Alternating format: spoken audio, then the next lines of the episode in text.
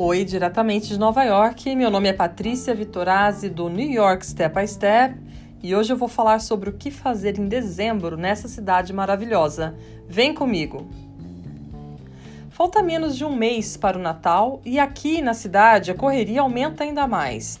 São as compras, as várias festas de empresas, turistas que não param de chegar de toda parte do mundo, pouco tempo e muita coisa para ver. Assim é o clima natalino em Nova York.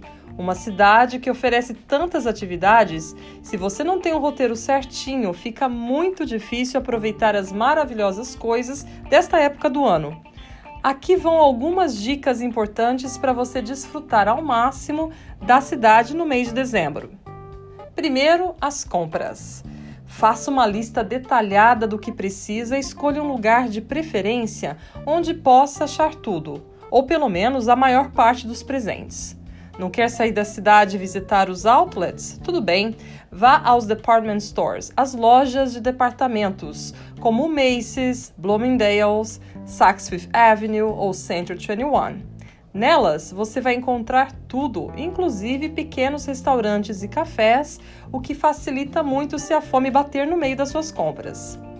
As feiras natalinas também atraem muitas pessoas e nelas você poderá encontrar presentes especiais. Visite o da Grand Central Terminal, a Winter Village do Bryant Park, a do Columbus Circle, que fica na Central Park na altura da Rua 60, e o da Union Square, na Rua 14 com a Broadway. Nestas feiras há muitas opções de presentes exclusivos e para todo tipo de bolso, você não vai se arrepender. O que ver e fazer de especial? Esta é uma lista grande. Mesmo que já tenha vindo várias vezes a Nova York, a cidade nesta época do ano se torna muito mais mágica. As pistas de patinação do Central Park, Rockefeller Center, Bryant Park, do Pier 17, do South Street Seaport e do Brookfield Plaza no World Trade Center são muitas as atrações fortes do inverno aqui na Big Apple. E mesmo que você não patine no gelo, vale muito a pena visitar as pistas. A minha favorita, como já disse no primeiro episódio do meu podcast, é a do Bryant Park. As árvores de Natal são também muito especiais e a mais famosa, a que fica no Rockefeller Plaza, é uma das atrações mais requisitadas pelos turistas. E claro que você não vai querer perder, não é?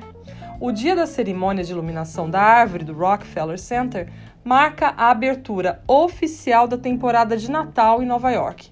O Tree Lighting Ceremony, ou a cerimônia para acender a árvore de Natal, é sempre aberta ao público e já foi marcada em outros anos pelas apresentações musicais de estrelas como Lady Gaga, Mariah Carey, Tony Bennett e das mais famosas dançarinas, as Rockettes. Neste ano, a cerimônia de iluminação da árvore acontecerá na próxima quarta-feira, dia 4 de dezembro, e conta com a presença de vários artistas, como John Legend, Gwen Stefani, do grupo Chicago, a cantora Idina Menzel, entre outros. Você não vai estar aqui exatamente no dia 4? Ah, que pena, vai perder o show de abertura. Mas você terá muita chance de ver de perto a árvore de Natal mais famosa da cidade. Só que nem adianta ir com pressa. Há milhares de pessoas na região e todas querem a mesma coisa: tirar fotos perto da árvore. Tenha muita paciência. A árvore fica iluminada diariamente, das 6 da manhã até meia-noite, e no Natal é iluminada por 24 horas.